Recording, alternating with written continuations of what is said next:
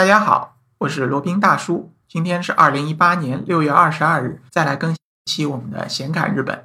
呃，罗宾大叔呢讲了这么多期关于日本的这些播客节目啊，发现有一个话题呢始终没有讲过，但是这个话题大家可能又是特别关心，或者说是比较典型的，那就是赏樱、赏樱花。樱花呢是日本相当有代表性的一种花卉品种。然后在日本全国各地呢也都有种植。到了这个樱花季的时候，樱花盛放啊，那个场景是非常令人震撼的。那赏樱的时间呢，呃，一般来说是三月份到四月份。这里讲的基本是本州岛的地方。如果是冲绳或者北海道的话呢，那时间会相应的这个提前或者推后。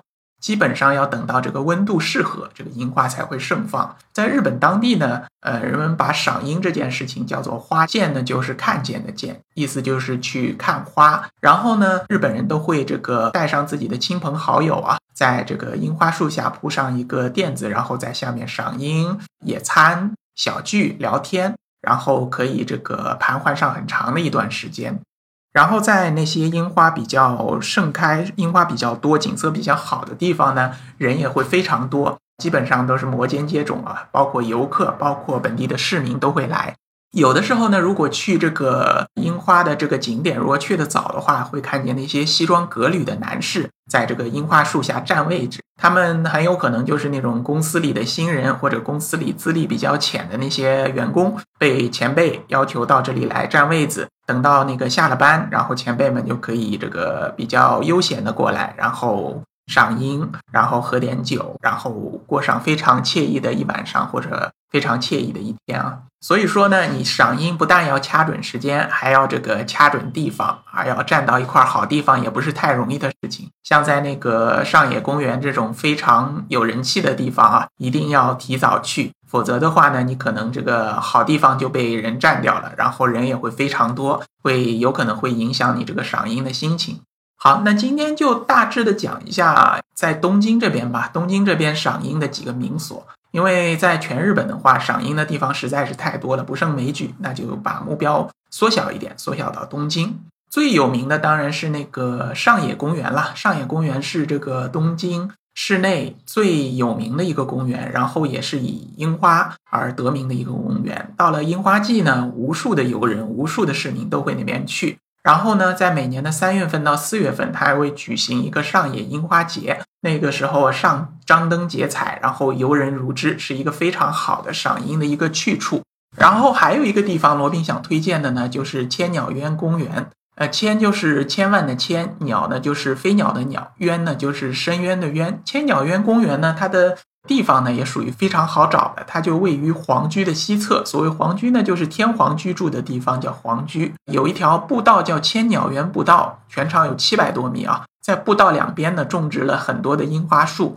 那你可以在那边就是沿着步道去赏樱，也可以在千鸟园里面划船，这个观赏两岸的樱花的景色。尤其是在晚上啊，加上这个灯光的效果，非常非常的好看。那如果对于樱花有兴趣的，那一定要到那边看一看。顺便呢，还可以去这个皇居的御苑，就是呃以前是作为天皇独享的一个花园，现在呢辟出来，可以作为一个游人观赏的一个景点的。罗宾也非常建议大家去看一看，比那个新宿御苑什么的都更好一点，毕竟是作为皇家园林嘛。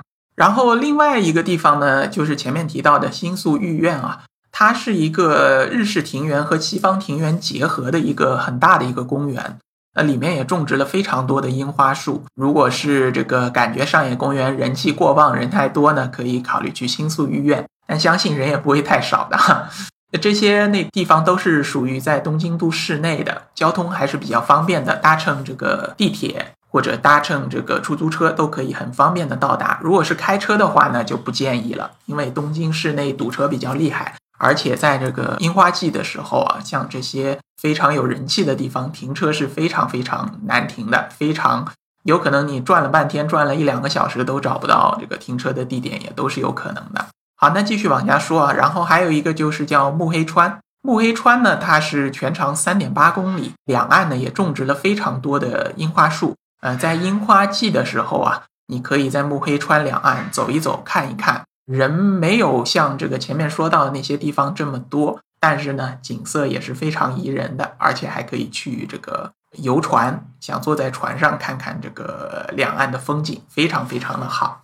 好，那那个介绍完了这呃，介绍完了这个在东京市内的这些樱花的景点，那罗宾想介绍一下个人觉得非常好的一个赏樱的地方。它不是在东京市内，是靠近东京的伊豆半岛那边的一条道路，它叫伊豆天空线。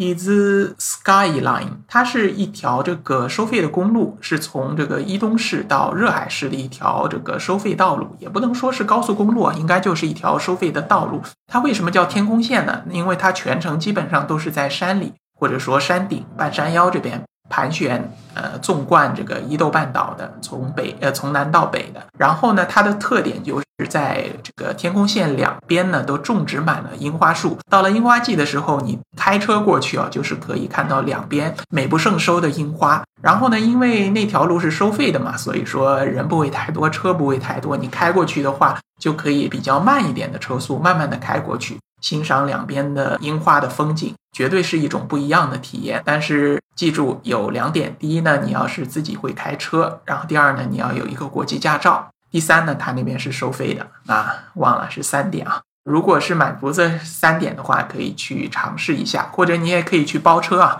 包车的话呢，你就可以省下开车的这个精力。专心致志的看两边的樱花的风景。罗宾开过一次，但是因为当时不是樱花季，所以很遗憾的只能看到樱花树而看不到樱花。那如果有机会的话，可以去那边看一看。有网友可能会问了，那这个樱花这个时节怎么去把控呢？那确实，樱花它的盛放的时间呢是非常短暂的，所以说要时刻去监控它这个时间。最官方的或者说最靠谱的呢，就是日本的一个气象厅，它会每年会提前来预测日本全国各地的它樱花盛放的时节。那根据它的这个时间线，你可以去选择什么时候去到这个什么地方去观赏盛放樱花。好，那今天这一期比较短的节目就介绍了一下赏樱这么一些相关的知识，在日本呃东京都市内能够哪里去赏樱，然后罗宾私人的一个推荐去。那边去赏樱的一个非常好的小众的一个地方，叫伊豆天空线。好，那今天的闲侃日本就先到这里了，我们下一期再聊。接下来是罗宾大叔的广告时间。罗宾大叔可以提供如下的收费服务，包括日本自由行、深度游的定制服务，以及日本经营管理移民的咨询办理服务，包括经营管理移民 DIY。经营管理企业托管安心服务，购入旅馆经营托管安心服务，以及赴美生子、赴加生子的咨询服务，赴美生子城市签的代办服务，以及美国、加拿大十年旅游签证的代办服务。还有呢，就是希腊购房移民服务，也叫希腊黄金签证项目，二十五万欧元希腊买房送一家三代绿卡，还有瓦努阿图绿卡捐赠项目。瓦努阿图入籍捐赠项目是全世界最经济、最快、最省心、最没有移民监的移民项目。以上所有的服务和罗宾大叔特别独家干货，都可以在罗宾大叔的个人官网三 w 点罗宾大叔的全拼点 com 上看到。您也可以添加微信八二七四七九七零八二七四七九七零，向罗宾大叔本尊咨询服务详情。添加时请注明获知微信号的渠道和咨询的内容，谢谢大家。